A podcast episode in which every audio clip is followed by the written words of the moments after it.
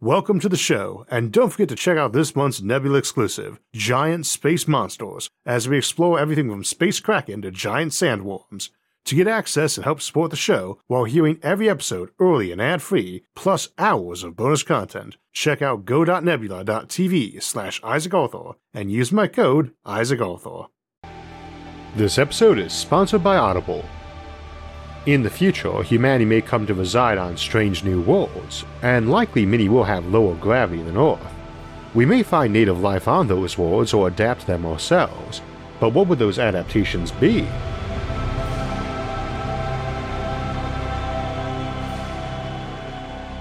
There is a fairly common assumption in science fiction that folks living on low gravity planets or on spaceships would tend to grow tall and willowy, while folks on high gravity worlds would tend to be squat and muscular. On initial inspection, this seems to make sense. Trees have evolved to reach up high to get sunlight, above their neighbors and other plants, and are limited in height largely from issues like weight and fluid pumping, which are obviously reduced in lower gravity, so it stands to reason they'd be able to get taller if there was less gravity. Of course, they also need to be strong enough to resist wind, so where there is more of that, they can't grow as tall.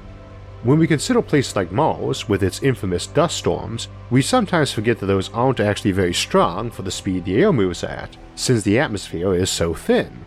If the atmosphere is thinner, as we often expect on low gravity worlds, this makes it even easier for a tree to grow tall. However, thin atmospheres are not a guaranteed thing on low gravity worlds, and neither is a tree a very good analogy for an animal, let alone a human.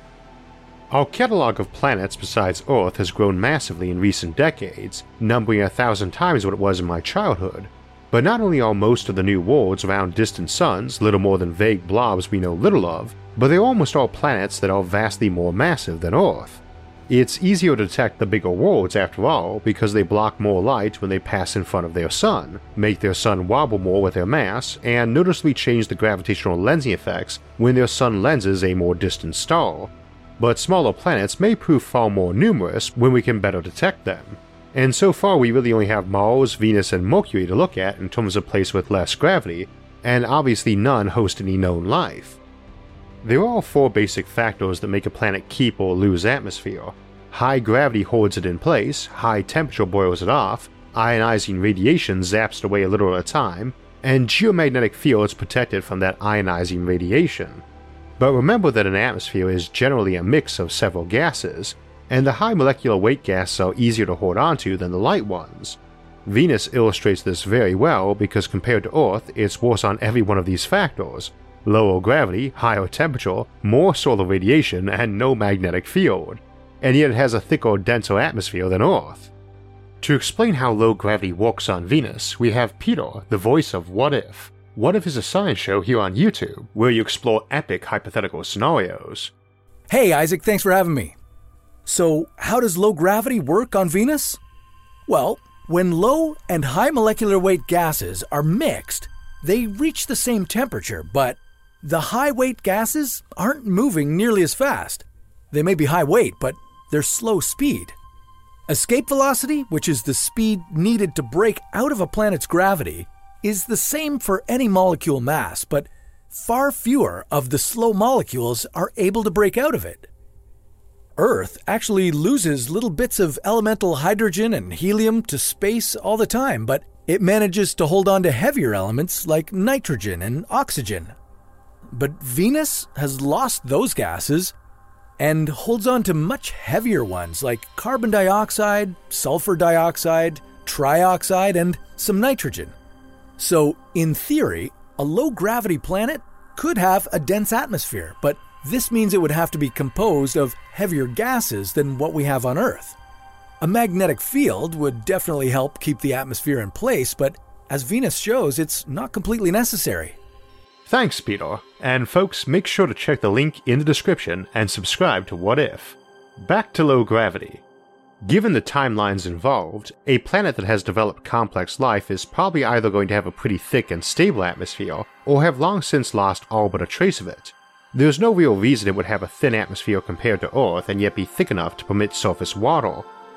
Moreover, we can't really assume our solar system is a good model for this, as our sun is bigger than most stars, and also rather stable as these things go. Many stars will be far more volatile, while others might have less output in the more dangerous bands of radiation that would tend to ionize particles.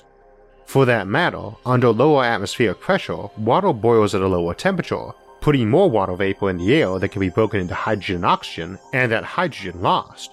Whereas if the atmosphere is higher pressure, water evaporates at higher temperatures.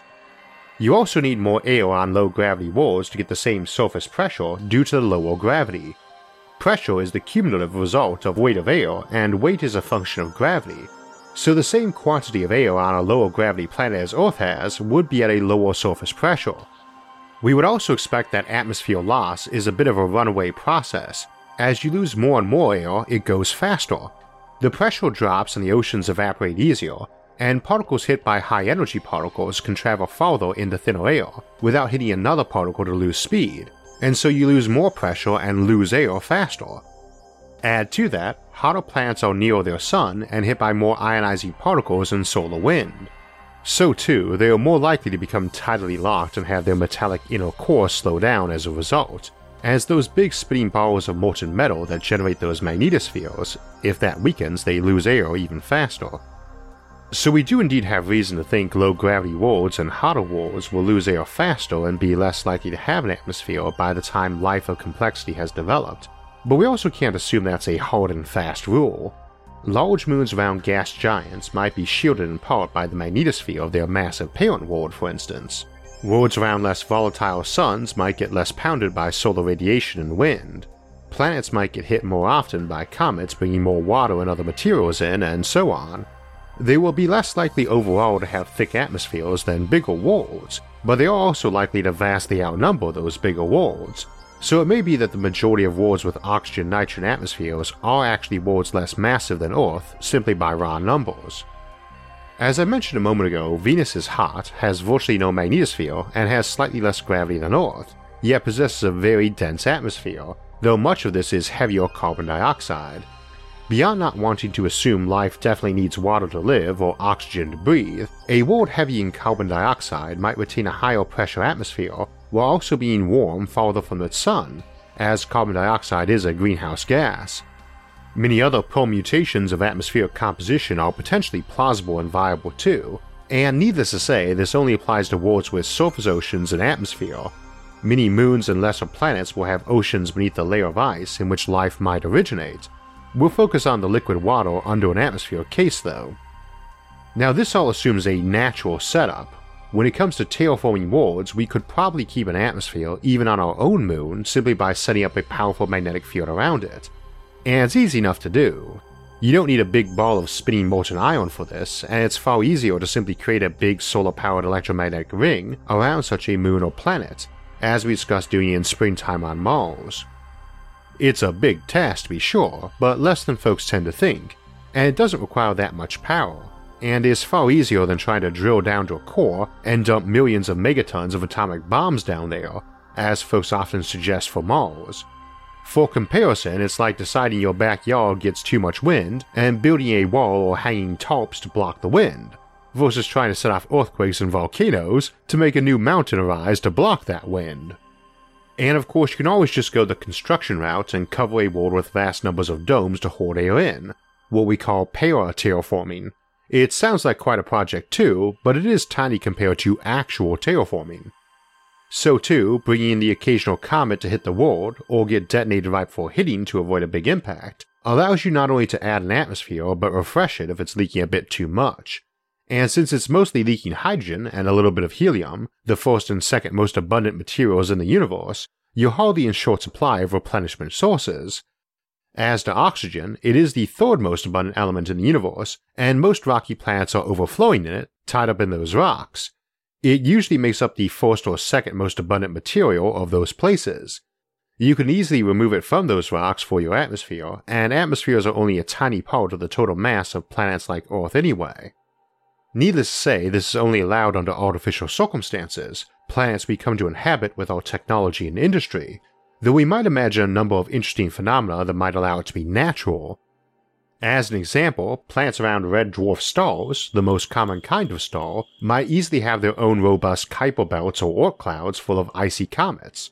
Water is ridiculously common in this universe due to hydrogen and oxygen being so abundant, and any such comets entering in close would have a shorter path between the frost line where they melted and impacting the planet, which also takes up a bigger effective cross section for collision in that solar system since it's more compressed around that smaller, dimmer star.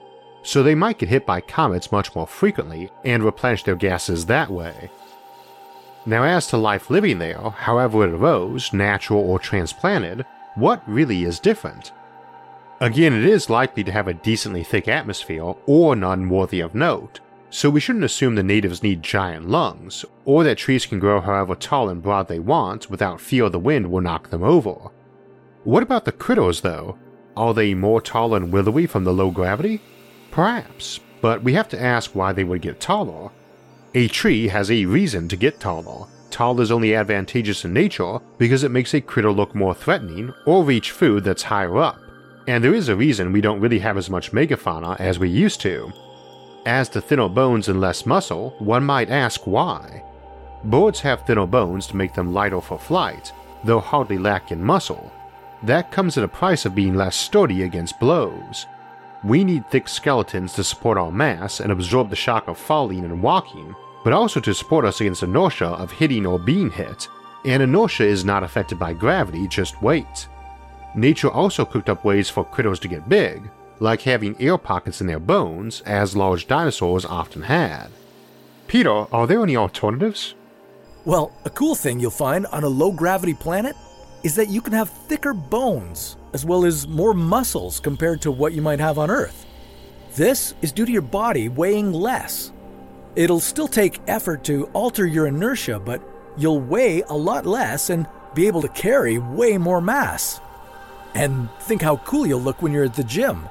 We can look at megafauna in the past who also benefited from higher oxygen levels.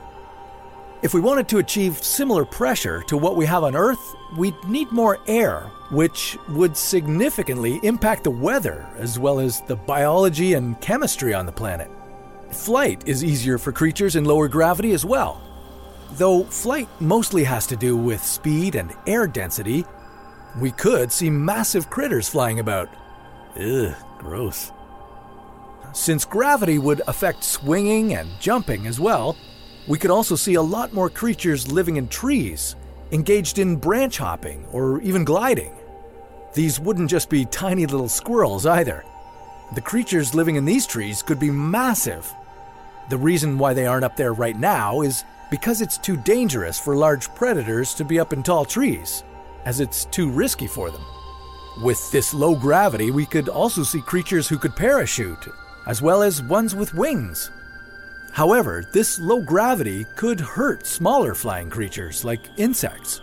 These creatures rely on the air being thicker, which helps for flight and maneuverability, even in lower gravity. The new insects we find on a lower gravity planet would be kind of like dragonflies, only smaller or they might be microscopic.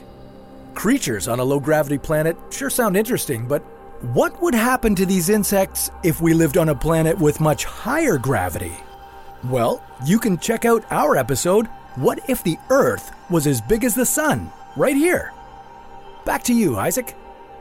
That part about bones having air pockets in them from a moment ago might result in quite the opposite effect on tree height, too, on higher gravity worlds, as we said earlier, hydrogen and helium escape fastest from planets, and gravity really does play a role in retaining gas. What's more, a bigger planet is likely to have a stronger magnetosphere to hold on to those gases.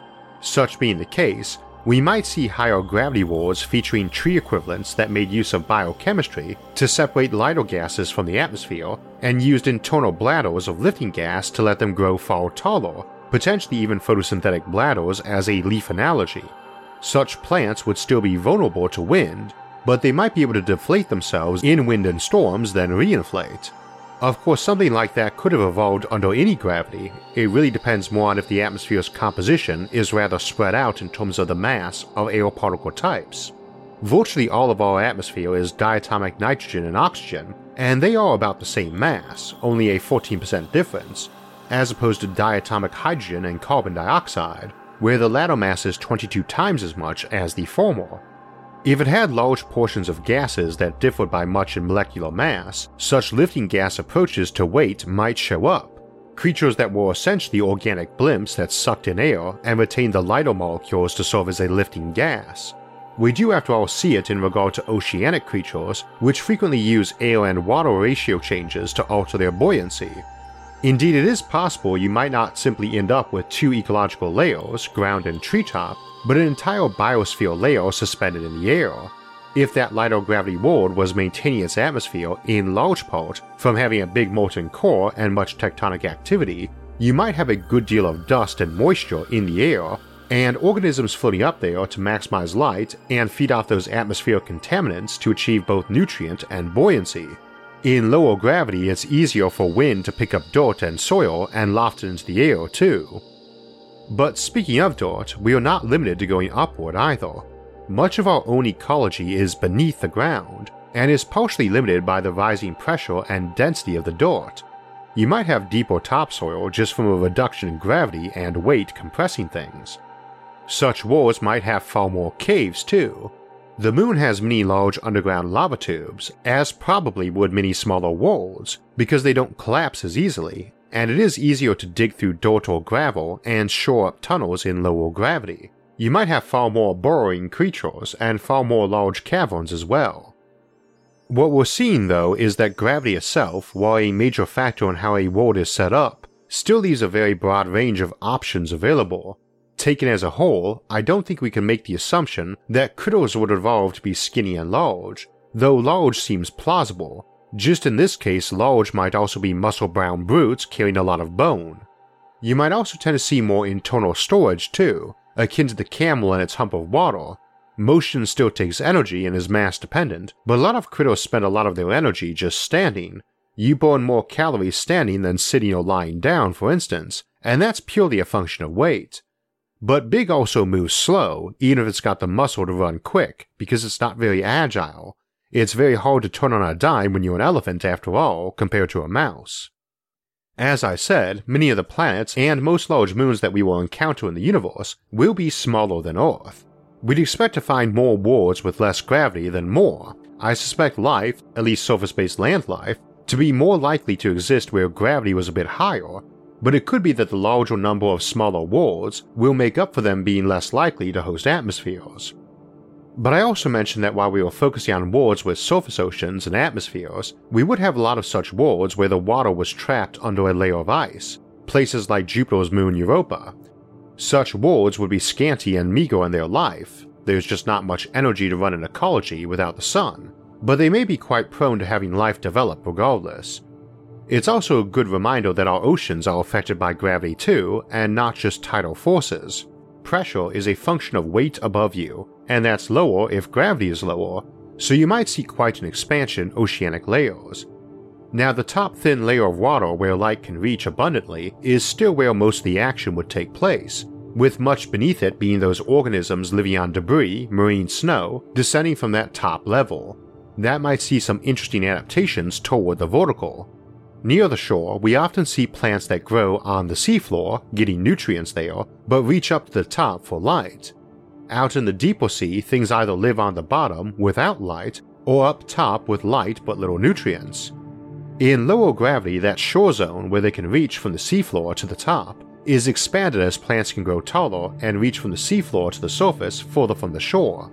Possibly a great deal, as traits that improve that option would probably be more easily favored by evolution.